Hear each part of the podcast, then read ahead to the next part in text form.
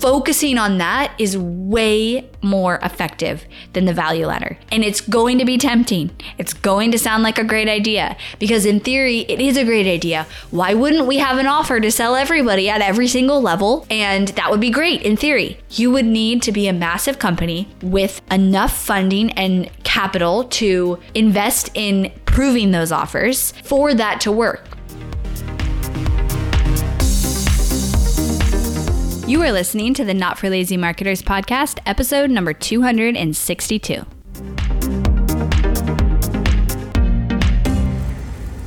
Hello, my friends.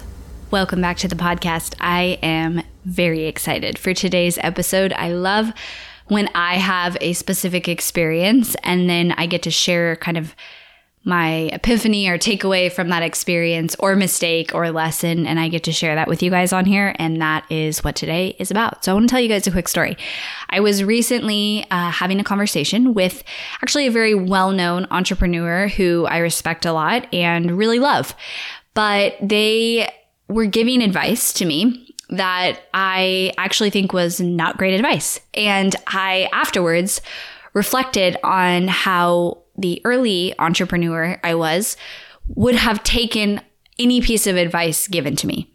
And you know, as an entrepreneur, especially somebody who's kind of bootstrapping your company, I don't necessarily always know what I'm doing. Like, this is my first business. I've been doing it for five years, but as I've grown, I've kind of just figured it out. And I think a lot of us kind of feel like that because for a lot of us, this is the first time we're growing a company.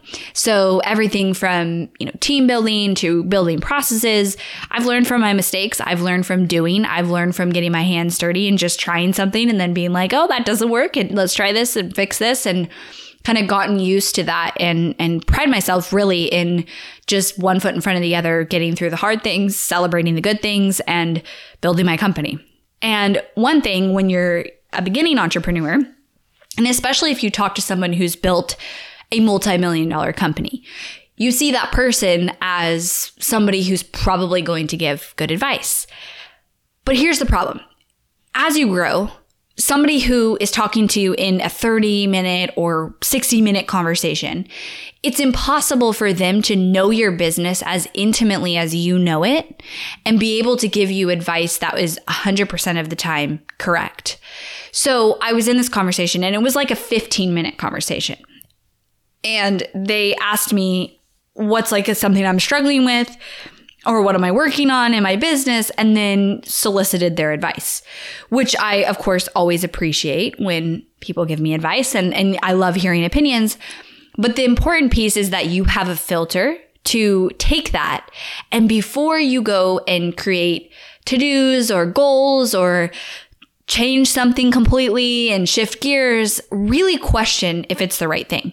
Because I found myself in, in several situations where I might have taken that advice and it was, I'm going to share what the advice was in a second, but it was potentially very derailing of the plan or path that I was on and would have been a big interruption.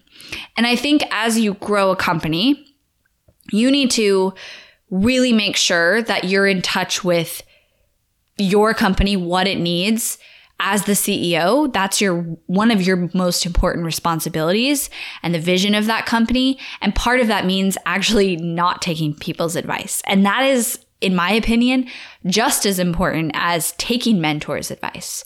And I think that today, probably this always was the case in business, but I really think that there's a lot of people, there's a lot of different advice out there. There's like this one strategy that worked and you should do this, or, you know, you've got to outsource your business this way or set up your systems this way or do this.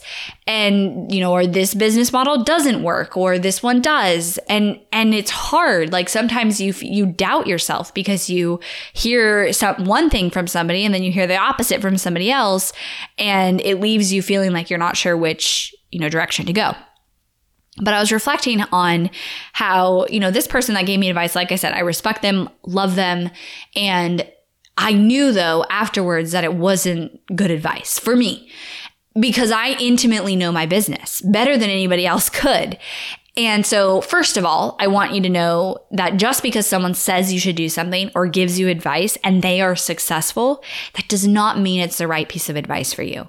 And you need to make sure that any goal, any initiative, any project, plan, pivot that you put in place in your business is truly what it needs. Otherwise, you will find yourself kind of bouncing all over the place and not having a concrete strategy as you get bigger in business, this is even more important because at this point, I have 22 employees and then contractors.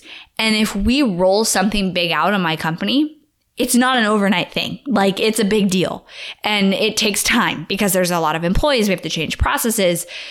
It would be a big deal, right? And so, so you do not want as a leader to be derailing your team. And so many CEOs do that. I see it happen behind the scenes all the time. I see it with friends and we don't mean to, but we're like, I have this new idea. We have to do it tomorrow. Everybody shift gears. We're going to start doing this. It will kill your team. It will kill the success of your business. You cannot do that. You have to know how to say no. So let's get to the advice. So this person asked me, what is my biggest business struggle? What am I working on? And my answer to them was I am scaling my program and that's not my struggle. That's my biggest focus. It's working well. We've actually 5x the amount of monthly course students we're getting in our Ignite program um, in the last 60 days. Consistent. So we had two months of 5x of what we were getting for like the last six months. So my focus, I said, is scaling that. And I said, my struggle is scaling the agency. That's always been my struggle for the last year. It is difficult to scale a service business. And I know probably four or five different individuals who attempted to build an agency and then either hated it or failed at it. And I like these people are all great. And I'm saying like they just chose to stop. They, they chose to kind of give up the agency. And this person who was giving me advice also knows those people and kind of was like, well, basically telling me like an agency is impossible to scale.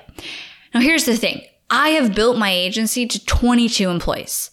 All of the people in our industry that I can compare who attempted to build an agency and then decided that was not what they wanted to do had maybe one or two team members. I've already gotten over the massive hurdle of having insane process and systems in my business. So, first of all, it's not true that you can't scale an agency. It's insanely difficult to scale a service business, but I've done it and I have like I am not quitting my my agency. I don't want to. Some days I some days I do. But I don't want to because I've gotten so far and I love what we've created and there's no way I'm stopping. But it is true it's hard to scale because I can add 25 new students into my program in one month, no problem. If we were to add 25 new clients into our company right now, we couldn't do it. We'd have to close the doors. So it's just diff- more difficult to scale a service business. And so I told them that was my struggle. And their advice was essentially to stop doing my agency work and create a value ladder so that I have different price products. I have a $2,500, which is the um, rate we normally sell our Ignite program at. I have $1,000, I have $500, I have $300. Now, if this was three years ago, I might have taken that advice. I might have quit my agency. I'm just kidding. I, I probably wouldn't have, but I could have, like, seriously considered it. And as soon as they said it, I knew it was not the right thing. I didn't even consider it for one second because I know better. I know my business. I know what I'm capable of. I know what I have built. And I know who they were comparing me to with people who were like agencies, you know, it's so terrible to have an agency. I know exactly who they were comparing that to, and I know where that person was and where I am.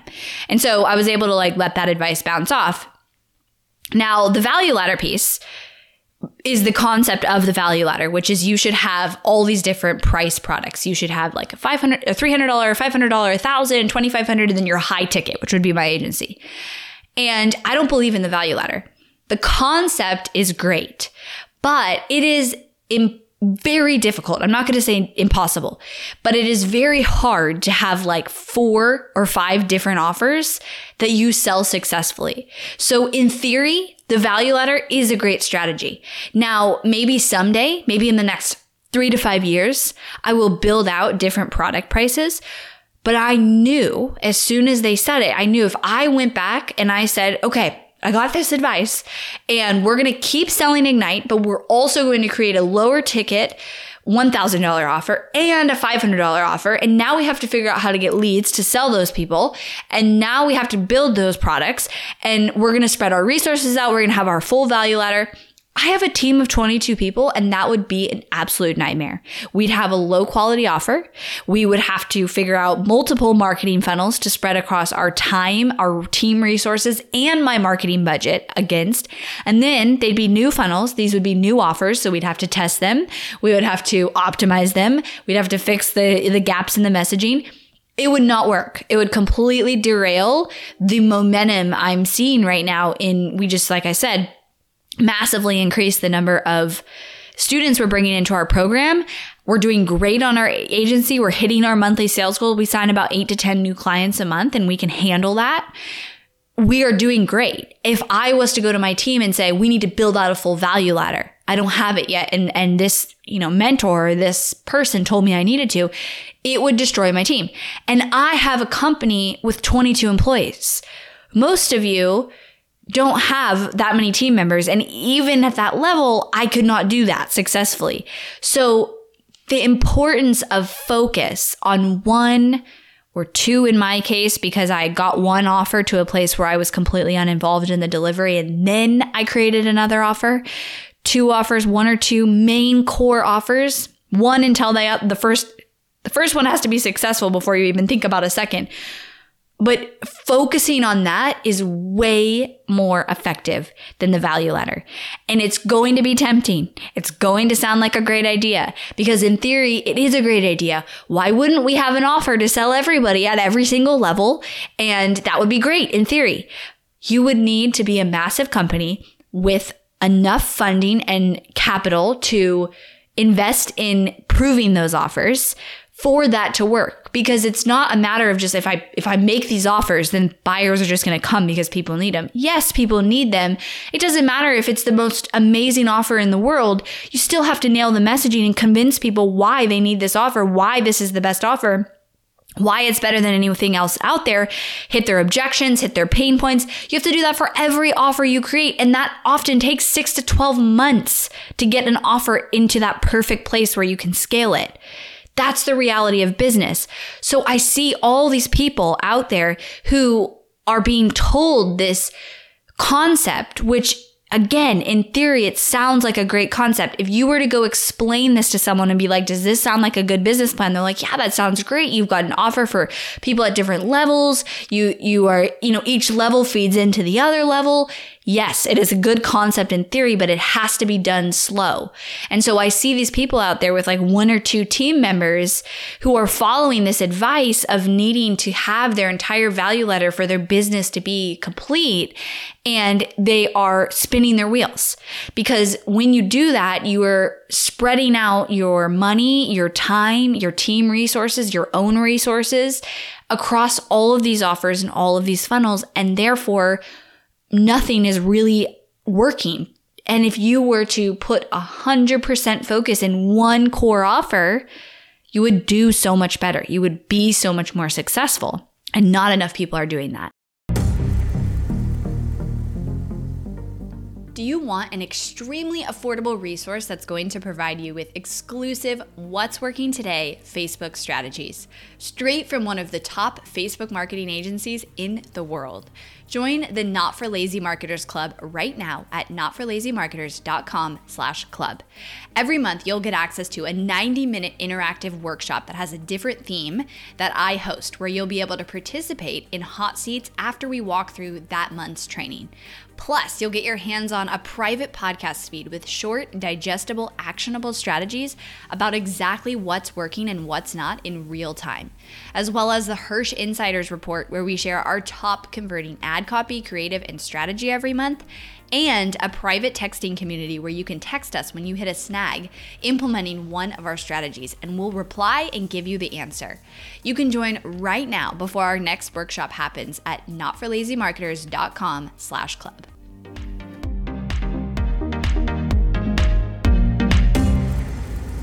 I want to empower you to not take every piece of advice you get. There is something really powerful in even if it's not direct advice, let's say you hear a podcast or you read a book or you see a social media post. We have information overload. You need to be very selective with the information you let. And I'm actually honored when people listen to my podcast because I know all of the options out there. There's a lot of options. And so the fact that you choose to listen to me, I take that very seriously and take that seriously in my content. And I think every content creator should. That's beside the point. You need to make sure you have a filter for information and advice you're receiving because nobody knows your business better than you. Now, that's not to say sometimes there are things that you can't see. And I have for sure coaches and friends who have helped me get to a decision or realize something that I was holding myself back on or stuck on. Absolutely.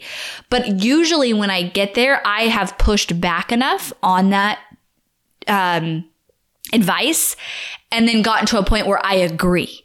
I'm not just taking someone's advice and going like, oh, well, so and so said I should do this, so I'm just going to do it. A good example is is my very good friend Alex Charfen, um, who was not the person who gave me this advice. By the way, I should say that because we're very good friends, and I talk about him a lot on this podcast. But he will give me advice, very direct advice. And if I don't think it's a good idea, I'll push back and he'll push back on me. And then usually he either changes his mind or, or adjusts what he's saying, or I get to a place where I can agree with him because I've, I've gone back and forth enough with him that I can see the point. Now, in this case, if I was to, if I went back and forth with this person, I knew, I just knew it wasn't the right advice. Alex also intimately knows my business because we hang out every week and we've known each other for years. And so he gets to give me that advice and I push back and I get to that place. So if you're taking information and advice, my recommendation is that one, you've got to filter. You've got to filter to make sure that you're not shiny object syndrome. This is a good idea. So and so did it or said I should do it and just taking it and running with it but that you almost sit on it for like two or three days at least and you really think through like what are the pros what are the cons you know, do I know that this is going to impact my business? Is it going to take away our focus? Um, I have this happen with team members. I will have team members come to me with amazing ideas for the company. We should have this new package. We should add this resource. We should offer this service. I mean, I've had team members tell me we should add YouTube ads. I have had team members tell me we should do all types of things. And I, a huge part of what people don't see is me saying no. That's a great idea. Maybe next quarter, maybe next year maybe in two years, not right now. We are focused. This is the only thing we're working on. And then there's other times I take the ideas and I'm like, that's a great idea. Let's start on it next month. Put together the plan. You have to have that filter. That is your job as a leader. The second piece to this episode and advice is that you do not go after that shiny object idea of a value ladder. And instead, you're very focused in your marketing. Most of you will probably need to focus in on one funnel and one offer. Once you have built that one offer, one funnel to a million dollars and you are completely removed from the delivery, then you can add in another offer. And you should add it into your value ladder. I did that. You know, I have my agency complete done for you service. I knew there was a massive need for people who could benefit from all of our trainings and our tools and our templates that we use with clients in a program. I created Ignite. That was almost two years ago that I created Ignite. I have not created another offer. That's purpose is to sell Ignite. So even though we just launched our Not for Lazy Marketers Club, which is technically a new offer, but the goal of that is to get applications and to still sell Ignite. It's a lead generation strategy. I'm not creating another value ladder offer. I'm not like, oh, let me take a portion of Ignite and I'm going to sell that for $1,000 and then I'll take a portion of that and I'll sell that for $500. Again, in theory, sounds sexy, not a good idea. Every time I do that, it'd probably take me six to 12 months to get it successful. And every time I do that, it would take away from my focus in scaling what I have. I have not scaled Ignite to its maximum capacity. That's one of my main goals right now because also Ignite feeds right into our agency 10% of people who up level. So learn from this. This is a very important message. And I don't like seeing entrepreneurs who I've seen this so many times are newer or have a have a coach or follow somebody in the industry and plan out their value ladder and think they have to create every one of those products, build funnels for every one of those products. Great concept in theory, doesn't work. unless you have a team, a massive, massive team. Now, again, I have a team of 22 employees, and that still would be a terrible idea for me. So, focus is much more powerful than a completely built out value ladder. Thanks for listening to the Not for Lazy Marketers podcast. If you love this episode and want deeper support with your marketing, head over to helpmystrategy.com to see how Hirsch Marketing can help take your marketing to the next level no matter where you're at today. We help our clients scale faster than ever, find hidden leaks in their funnel, experiment with new creative marketing strategies, and help their business explode and be more profitable than they ever dreamed possible. Head over to helpmystrategy.com and see if you qualify for a free strategy audit with Team Hirsch.